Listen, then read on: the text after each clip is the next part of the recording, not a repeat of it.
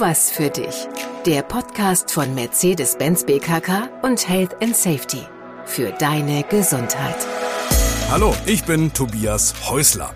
In der Nacht zu arbeiten oder auch in Randzeiten zu arbeiten, spät abends, sehr früh morgens, das ist nicht normales Arbeiten, nur eben zu merkwürdigen Uhrzeiten.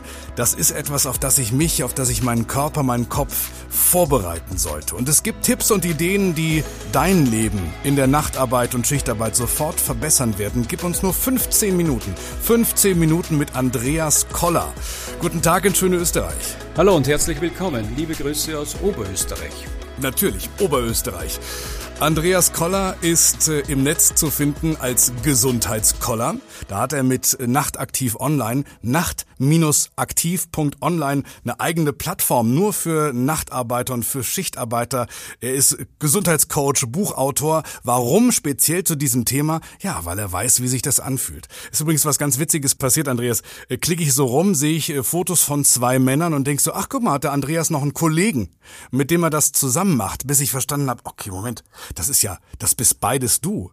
Also einmal heute und einmal 25 Kilo schwerer. Es gibt also im Grunde in deinem Leben zwei Andreasse. Wer war der Erste? Na, der allererste war der kleine Andreas, der den ganzen Tag herumgelaufen ist, so wie das bei Kindern zumindest in meiner Jugend äh, üblich war. Ähm, und der andere Andreas, den du auch kennengelernt hast, der ist nach 20 Jahren Schichtarbeit entstanden, wohlgenährt, Quasi ein doppelter Andreas. Ja, damals 100 Kilo, heute gute 70. Reden wir nochmal über den Andreas von damals. Du warst Rettungssanitäter, Gesundheits- und Krankenpfleger in Linz in Österreich. Ähm, wir wissen spätestens jetzt ähm, nach der Pandemie, was das auch für eine Belastung sein kann. Schichtarbeit pur. Was hat dir da besonders zu schaffen gemacht in dieser Zeit? Also ist absolut äh, große Herausforderung. Heute gegenwärtig durch die Hygienemaßnahmen Covid-bedingt äh, noch ärger. Aber damals schon eine große Herausforderung. Zum einen die dieses äh, von einer Sekunde auf die andere im Notarztwagendienst äh, aktiv zu sein, speziell in der Nacht, wenn ähm, die Aufmerksamkeit doch geringer ist, in der Pflege diese unglaubliche psychische und physische Herausforderungen und beide Berufe verbunden mit dem Arbeiten gegen die innere Uhr, also gegen bedingt durch die atypischen Arbeitszeiten. Jetzt nimmt man ja nicht automatisch zu, nur weil es spät in der Nacht ist. Na? Das ist richtig. Äh, wiewohl wir wissen, dass äh, nächtliche Arbeit den Stoffwechsel äh, durcheinander bringt und ähm, Abläufe im menschlichen Organismus dadurch gestört sind und Übergewicht gefördert wird. Ich habe halt, wie viele andere, zu Unzeiten in der Nacht dann Dinge gegessen, mhm. die am Tag schon nicht äh, gut zu verdauen sind und geschweige denn in der Nacht. Und die haben sich dann beim Schlaf am Tag äh, unglaublich an mich angeschmiegt und haben mich in die Breite wachsen lassen. Was kriegt man denn nachts noch so an Essen, was einem nicht gut tut? Ja. Hast du das immer dabei? Äh, nein, hatte ich nicht dabei. Es gibt äh, Lieferdienste, die alles Unmögliche bringen. Es gibt äh, Würstelstände, ich glaube, die heißen bei euch in Deutschland Wurstbuden. Hm. Äh, bei Ausfahrten haben wir dort gestoppt und eben super fette Würste um zwei, drei Uhr in der Nacht gegessen. Okay. Das hatte Auswirkungen. Ja. Also du sagst, du hast Fehler gemacht damals, ähm, vor denen du ja mittlerweile andere schützt als Gesundheitscoach. Nenn mir doch mal erstmal zu, zur Gliederung die verschiedenen Bereiche, in denen ich Fehler machen kann als Schicht- und als Nachtarbeitender? Naja, es ist natürlich das Thema Ernährung ein wesentlicher Bereich. Ernährung findet tagtäglich statt, da habe ich vorhin schon die Fehler genannt. Ähm, sehr häufig äh, wächst der Schweinehund durch die Schichtarbeit, auch durch Müdigkeit tagsüber. Der verhindert wieder, dass wir unseren Bewegungsapparat als das nutzen, wofür er vorgesehen ist. Also die Bewegungsleistung ähm, wird eingeschränkt. Ähm, sehr häufig ist der Schlaf davon betroffen durch dieses arrhythmische Arbeiten, also das Schlafen am Tag, das frühe Schlafen am Abend vor Frühschichten oder das spätere Schlafen nach Spätschichten. Also hier kommt unglaublich viel durcheinander. Und letztendlich das soziale Leben gerät auch durcheinander, wenn wir dann arbeiten, wenn alle Freunde oder Familienmitglieder zu Hause sind, also am Wochenende, an Feiertagen oder, oder in der ja. Nacht. Lass uns mal mit dem Schlaf beginnen. Ich frage mal ganz naiv. Wenn ich nachts arbeite, dann kann ich doch eben tagsüber meine sieben, acht Stunden schlafen. Wo ist das Problem? Ja, das funktioniert ganz wunderbar, wenn es äh, ein junger Mensch ist. Ich erinnere mich an meine Beginne im Rettungsdienst. Ich habe nie verstanden, dass die älteren Kollegen immer gejammert haben, dass sie am Tag nicht schlafen könnten. Ich bin nach der Nachtschicht heimgefahren, habe mich niedergelegt und habe, so wie von dir beschrieben, geschlafen. Das verändert sich im, mit Fortdauer der, des Lebens und des Älterwerdens. Ältere äh, Schichtmitarbeiterinnen und Mitarbeiter tun sich beim Schlaf am Tag deutlich schwerer. Das hat mit dem Chronotypen zu tun, mit der inneren Uhr, mit der Steuerung der biologischen Rhythmen und mit dem Verschieben der Schlaffenster. Mhm. Junge Menschen, wenn die nächtelang fortgehen, die können hervorragend tagsüber schlafen. Äh, ältere Menschen, und da zähle ich mich natürlich dazu, wenn ich einmal eine Nacht so richtig äh, einen drauf mache, ja, das habe ich zu büßen einige Tage, bis ich wieder in den Rhythmus komme. Und so verhält es sich halt auch mit der Schichtarbeit. Das heißt, ich muss selbst auf die Reise gehen und gucken, was bin ich für ein Chronotyp? Also wann kann ich gut schlafen? Auf was muss ich bei einem gesunden Schlaf, guter Schlafhygiene achten? Naja, das sind so die Klassiker. Das Schlafzimmer speziell von Schichtarbeitenden sollte am Tag die gleichen äh, Qualitäten bieten wie in der Nacht. Also Dunkelheit ist hier wesentlich. Äh, die Temperatur sollte nicht so hoch sein. Ja. Äh, es sollte lärmarm sein und gut, gut gelüftet sein. Natürlich ist das, was ich zeitnah zum Schlafen esse, hat eine Auswirkung. Je schwerer verdaulich, umso schwieriger wird es mit dem Schlafen.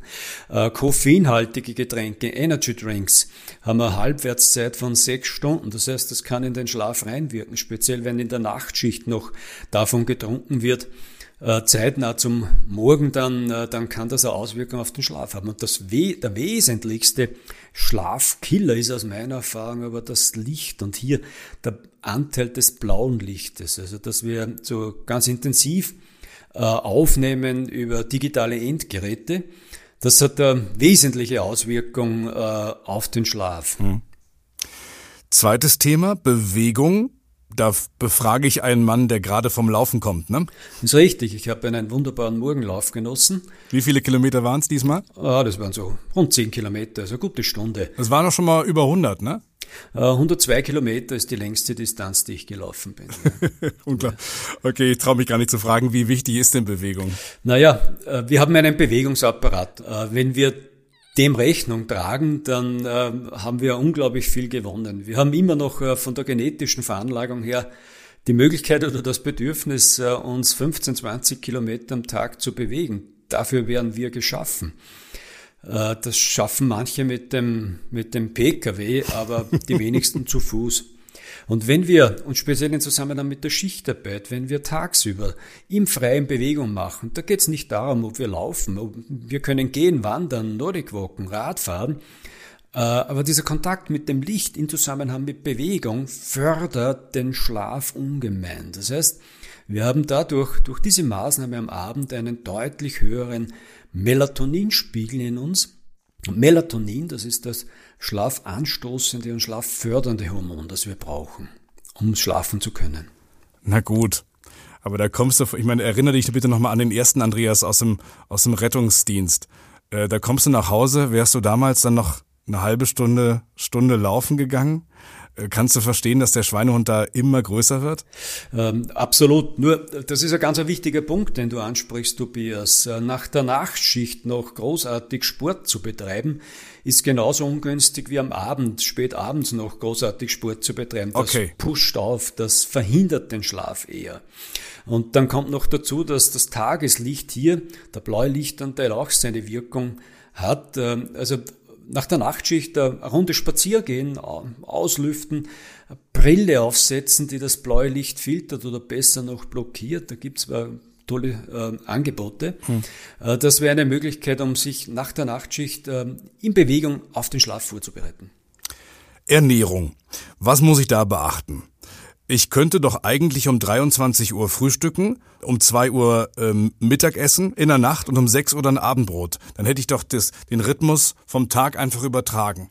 Ja, den können wir nicht so eins zu eins übertragen. Je rhythmischer die Mahlzeiten stattfinden, umso günstiger ist das für die inneren Rhythmen. Ist ein wesentlicher Taktgeber. Je ähm, regelmäßiger die Essenszeiten sind, umso harmonischer wird der Organismus darauf reagieren und auch die Verdauung funktionieren. Speziell wenn wir gegen den inneren Rhythmus arbeiten. Ich nenne hier ein Beispiel, mit dem ich immer wieder konfrontiert bin und ich habe diesen Fehler auch begangen, nach der Nachtschicht zu sagen, so das ist jetzt mein Feierabend und jetzt gehe ich noch auf ein Glas Bier mit Kollegen und esse äh, irgendeine deftige Suppe oder Leberkäse mhm. und gehe dann ins Bett. Das ist absolut kontraproduktiv. Ähm, die Leber hat in der Früh mit Alkohol gar keine Freude. Ähm, die Wirksamkeit des Alkohols ist eine deutlich verlängerte und hat eine sehr ungünstige Auswirkung auf das Schlafverhalten. Also je rhythmischer die Mahlzeiten stattfinden, umso besser ist das für den Organismus.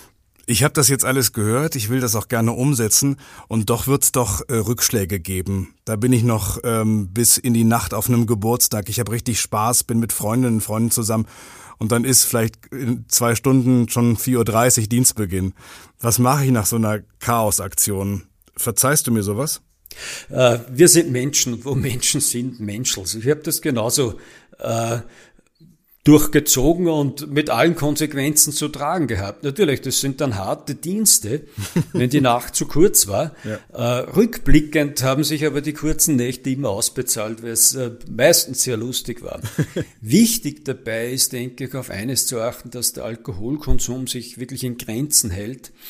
Denn wenn dann ein Fahrzeug zu lenken ist, wenn eine Maschine zu bedienen ist, wenn mit Menschen im Pflegebereich zu arbeiten ist, da hat Restalkohol wirklich nichts verloren. Ja. Also ein fades Auge, wie man bei uns sagt, das ist schon okay durch einmal eine längere Nacht und ähm, mit viel Spaß, aber beim Alkoholkonsum gut Acht geben. Letzte Frage, Andreas. Nachtarbeit, diese Wechselschichtarbeiten, will der Mensch nicht von Natur aus da raus oder hast du wirklich Leute getroffen, die das richtig genießen, die sagen, ich könnte gar nicht anders? Ähm, sehr gute Frage. Ja, habe ich. Ich habe sowohl als auch kennengelernt. Das in diesen vielen Seminaren mehrere tausend Schichtmitarbeiterinnen und Mitarbeiter. Ähm, jene, die schon kurz nachdem sie mit Schichtarbeit beginnen, gesundheitliche Probleme bekommen und die dann anhalten, die sollten sich sehr wohl überlegen, ob die Schichtarbeit für sie eine günstige Wahl ist. Ähm, ich habe ähm, Teilnehmer gehabt, die 40 Jahre schon Schichtarbeitserfahrung äh, hinter sich gebracht haben und sowas von vital ausgesehen haben. Die haben letztendlich die Empfehlungen, die ich abgebe, schon vorher eins zu eins umgesetzt. Das heißt, es zahlt sich aus, gut auf sich zu schauen. Schichtarbeit ist nicht für alle geeignet, aber für sehr viele geeignet. Nur wenn man Schicht arbeitet, dann ist es notwendig, noch genauer auf sein Gesundheitsverhalten zu schauen als bei jenen, die am Tag arbeiten. Denn Schichtarbeit ist und bleibt eine gesundheitliche Herausforderung. Aber wir können entgegenwirken. Sagt einer, der es auch gern früher gewusst hätte, oder?